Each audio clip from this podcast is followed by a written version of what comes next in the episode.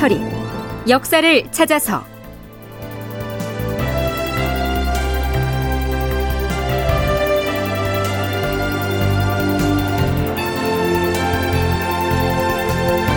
제 993편.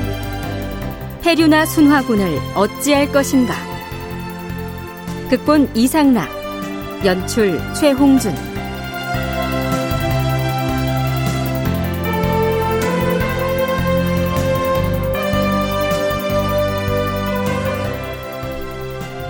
여러분 안녕하십니까 역사를 찾아서의 김석환입니다 선조 33년에 해당하는 서기 1600년 6월 27일에 중전이었던 의인 왕후 박씨가 세상을 떠납니다. 물론 조선 왕조실록에 나오는 이 사망 날짜는 음력이죠. 의인 왕후는 자식이 없었기 때문에 세자이던 광해군에겐 어머니 같은 후원자였습니다. 물론 이 왕비의 장례는 절차에 따라 진행됐겠죠. 그런데 의인 왕후의 상중에 상상하기 어려운 사건이 일어납니다. 의인 왕후가 사망한 지 보름쯤이 지난 7월 16일 왕자인 순화군이 왕비의 빈소 바로 옆에 임시로 지어놓은 여막으로 궁녀 한 명을 끌고 들어가서 겁탈을 자행하는 초유의 사건이 벌어진 것이죠. 더구나 그 궁녀는 순화군의 어머니 공빈 박 씨의 수발을 드는 시녀였습니다. 보고를 받은 선조는 순화군을 법령에 따라 엄하게 처벌하라는 비만기를 일단 승정원에 내립니다. 그 비만기에는 타락한 자식을 둔 아비로서의 부끄러움과 분노 그리고 자탄의 한숨이 배어 있었지요. 자 여기까지의 내용 지난 시간 말미에 짚어봤고요. 다음 날인 7월 17일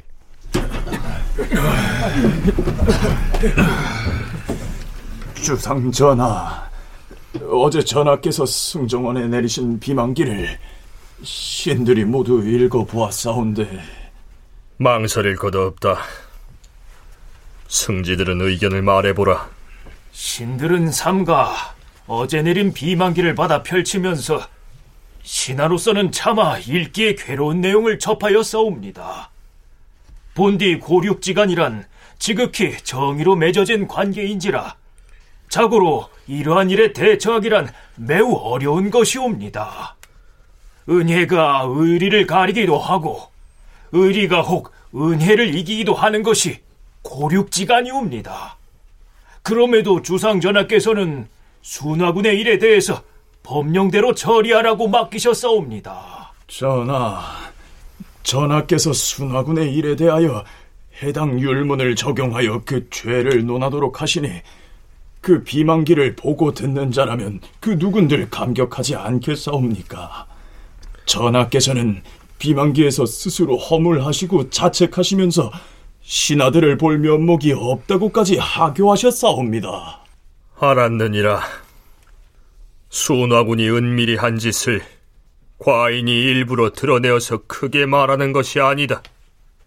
설령 은밀히 그 짓을 했다손 치더라도 겉으로 드러내놓고 한 행위와 무엇이 다르겠는가?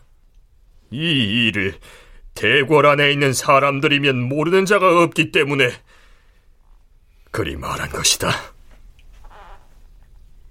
그러나 이 일에 대한 세세한 곡절은 승정원만이 알고 조보에는 내지 말라. 조보 이것은 승정원에서 처리한 일들을 매일 아침에 문서로 작성해서 의정부나 육조에 배포하는 일을 일컫습니다. 선조로서는 감출 수 있으면 감추고 싶었겠지만 백주 대낮에 여러 사람 있는 곳에서 저지른 일이어서 공론화하지 않을 수가 없었겠지요. 총신대 송웅섭 교수의 얘기 들어보시죠. 선조의 자식들 가운데서 어, 망나니들이 있었고요. 그 망나니 중에 가장 대표는 임해군이라고 할 수 있고 또 임해군에 못지않은 예, 임해군만은 못하더라도 어쨌든 간에 또 다른 망나니 부류라고 할 수 있는 게 이제 순화군이었다고 볼 수 있고요. 임난 당시에 사실은 그 모병을 하러 함경도 회령 지역에 임해군과 순하군이 같이 파견이 되거든요. 근데 거기에서 행패를 부려가지고 그곳에 있는 주민이 일본군에게 임해군과 순하군을 넘겨버리잖아요. 그런 인물들이었다는 것이죠. 그러니까 어떻게 보면 어떻게 상중에 그럴 수 있는가 라고도 볼 수 있지만 집에서 새는 바가지는 낙에서도 새고 상황과 여건이 주어지게 되면 그들의 비행이라고 하는 것이 어, 스스로 자신의 행동 거지들을 단속하지 않는 어떤 이런 왕자의 다듬어지지 않은 어떤 그런 행태들이 어, 상중에 이제 드러난 것이다. 자, 그러면 순화군은 어떤 처벌을 받게 될까요?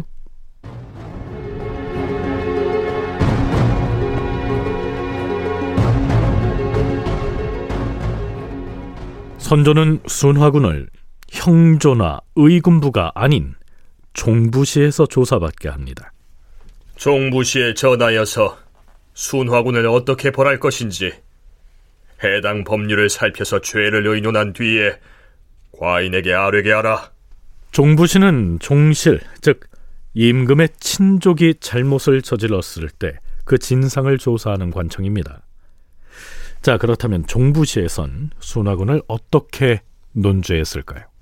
전하, 순화군에게 해당하는 죄는 교수형이옵니다. 하오나 장일백 유삼천리로 하거나 혹은 노간을 하는 것이 어떻게 싸웁니까? 장일백 유삼천리는 곤장 백대를 친 다음에 삼천리 밖으로 귀양 보낸다는 뜻이다. 그러나 우리나라는 중국처럼 땅이 넓지 않아서 도읍인 한양 땅에서 삼천리나 떨어진 지역이 없기 때문에 그냥 먼 곳으로 귀양 보낸다는 의미로 이해하면 될 것이다. 그리고 노간이란 녹장 리안의 줄임말이다. 관리가 국가의 돈이나 곡식을 횡령하였거나 혹은 뇌물죄를 범한 경우 그 범죄 사실을 상세히 기록하여 비치하는 장부를 일컫는 말이다. 이 노간에 한번 이름이 오르게 되면 본인은 물론 그 후손까지도 과거 시험이나 관직 임명에 제한을 받았다. 선조는 종부시의 명에서 순화군에게 적용할 수 있는 죄목을 더 자세히 고하라고 명합니다. 종부시의 보고는 이렇지요. 전하, 대명률에 의하면 부모의 상중에 있으면서 간음을 한 자는 평상시에 간음죄보다 두 등급을 높여서 가중처벌한다고 하였사옵니다. 평상시에 간음죄 중에서 화간, 즉 간통죄는 곤장 80대를 치고 유부녀와 간통한 자는 장 90대인데 이 죄목의 두 등급을 가중하여 처벌하는 것이옵니다. 이 간통은 그러하지만 강간은 다르옵니다.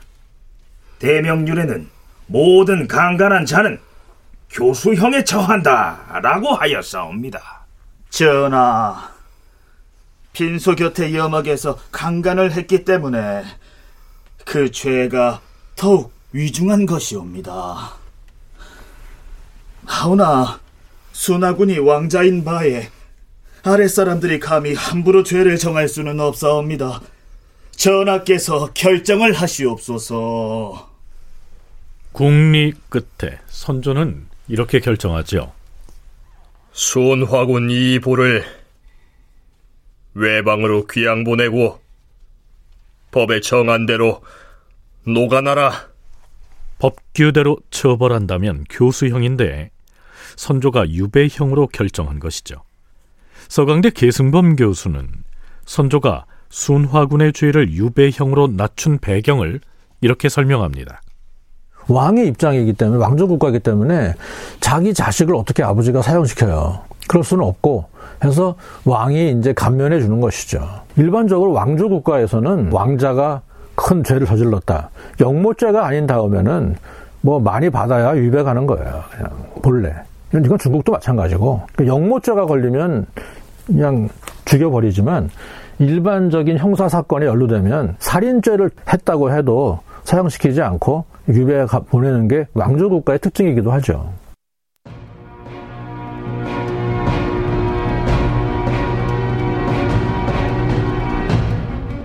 자, 그런데 이번엔 순화군의 유배지를 어느 지방으로 할 것이냐를 두고 고민을 합니다. 전하, 순화군의 유배지를 강화로 정하는 것이 어떻게 싸웁니까? 강화는 섬이 아닌가. 순화군이 행패를 부리면 백성들이 필시 견디지 못할 것이다. 그러니 다른 노변의 고을로 정하여서 범행이 있을 경우 보고하기 쉽게 해야 한다. 보나마나 순화군이 백성들에게 갖은 패행을 일삼을 것이니 노변 고을, 즉 도로 사정이 좋은 길가 동네를 유배지로 정해야 한다는 얘기입니다. 전하, 순화군을 노변의 고을로 유배하라 하셨사온데 경기도, 황해도, 충청도 중 어느 도가 마땅하게 싸웁니까? 한 가지 염려되는 것은 7년 동안의 전쟁을 겪으면서 노변에 있는 고을들의 사정이 모두 피폐해져서 순화군에게 식량을 대주며 생활하게 하는 일 또한 어려울 것 같사온데 어찌해야 하겠사옵니까? 그렇다면 수원 같은 곳으로 정하는 것이 어떻겠는가? 수원은 노변에 있는 고을이기도 하고 또한 고을의 형편도 다른 지역보다는 조금 나은 것 같으니 수원을 유배지로 정함이 마땅하게 싸웁니다. 그리 시행하도록 명하시옵소서.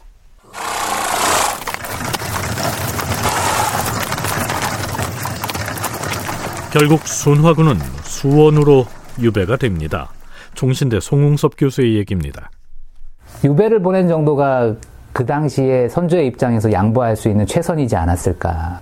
선조는 어, 조선시대의 국왕들의 입장에서 보면 특히 앞시기도 그렇고 뒤시기도 일정 정도 그런 모습들이 보여지는데 왕자들에 대한 처벌을 강화하는 것은 왕의 권위를 손상시킨다라고 하는 인식들을 갖고 있습니다. 그리고 왕실이 왕실이 번성해야 국왕의 권위가 산다라고 하는 것도 어, 권력과 연결되어 있는 인식들이었고요. 가장 이상적인 것은 왕세자뿐만 아니라 또 여러 가지 그 여러 왕자들까지도 수신 제가를 하는 게 가장 이상적이었지만 임해군과 순화군이 일국의 왕자였음에도 전쟁통에 백성들이 그 둘을 붙잡아서 적국인 일본군에게 넘겨줄 정도였으니까요. 선조 때의 왕실은 적어도 수신제가에는 실패한 것 같습니다.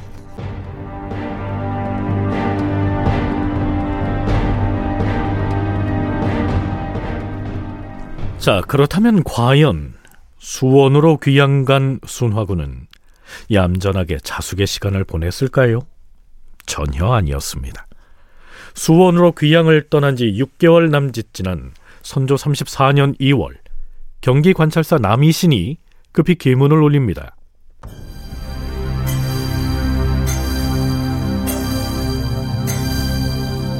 주상전하, 수원부사의 보고를 받고서 삼가 아뢰옵니다. 이달 9일에 순화군이 약주를 가지고 찾아간 원금이라는 자를 수문으로 잡아들여서 무수히 구타를 하여 싸웁니다. 12일에는 약주를 가지고 간 여자 종 주실제를 수문으로 잡아들인 다음 옷을 전부 벗겨서 알몸으로 결박을 하고 날이 셀 때까지 풀어주지 않았다고 하옵니다. 그뿐이 아니옵니다. 18일에는 읍내에 사는 군관 장석을 씨가 자기 집에 역질이 들어서 역신을 쫓는 의식을 치르고 있을 때 갑자기 순화군이 나타나서 장석을 씨와 맹인 무녀 등을 잡아갔다 하옵니다. 순화군은 잡아간 그들을 수문으로 끌어들여서 결박하고 한 차례 고문을 한 뒤에 밤새도록 메어두어 싸웁니다.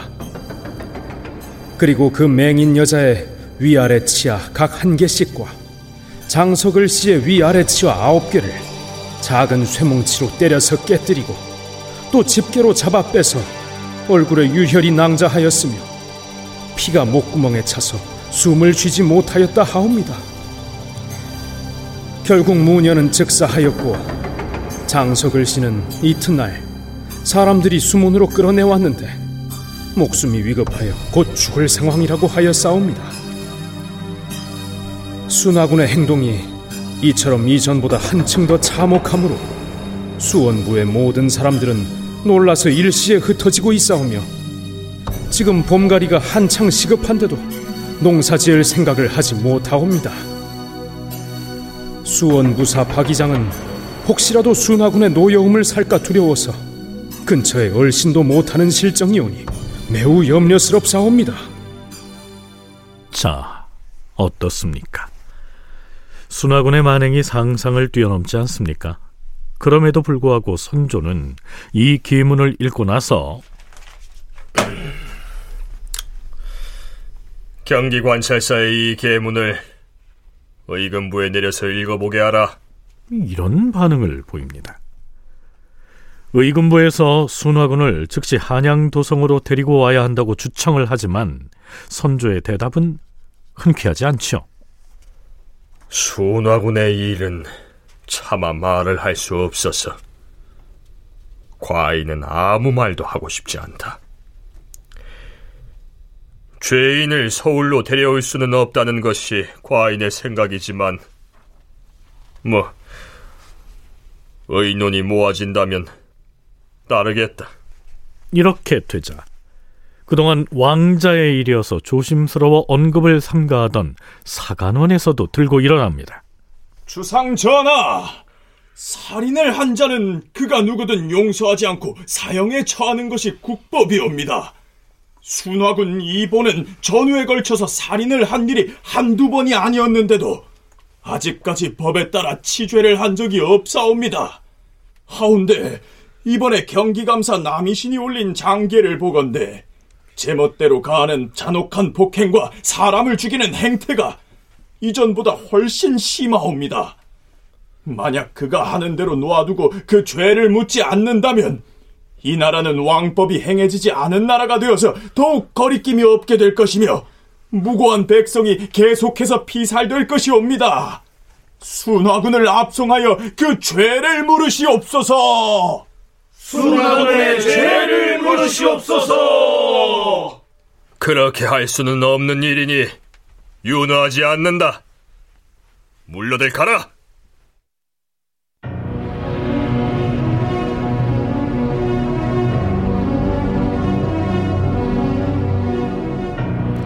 하지만 결국 선조는 수원에 있던 순화군을 서울 근교로 옮기도록 명합니다. 하지만 순화군의 패행은 그치지 않지요. 선조 35년 6월에 선조가 내린 비만기는 이렇습니다. 순화군이 옮겨와 지내는 곳에 과인이 때때로 내관을 보내서 물품을 하사하기도 했는데 그 내관들이 돌아와서 하는 말이 바깥 담장을 부수어서 철거를 했다고 하였다. 하지만 과인은 듣고도 못 들은 것처럼 하였다. 그런데 이번에 듣건데 또다시 사람을 잡아다가 매를 심하게 때려서 거의 죽게 되었다고 하니 어찌 이럴 수가 있는가? 지극히 해괴하도다. 의금부는 항상 순찰을 하면서 검속을 해야 하거늘 그리하지 않아서 일어난 일이 아닌가?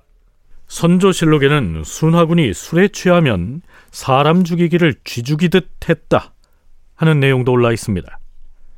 순화군은 이후로도 온갖 폐악을 일삼다가 부왕인 선조가 세상을 떠나기 1년여 전인 서기 1607년 3월 18일에 중풍으로 사망을 합니다. 다큐멘터리 역사를 찾아서 다음 시간에 계속하겠습니다.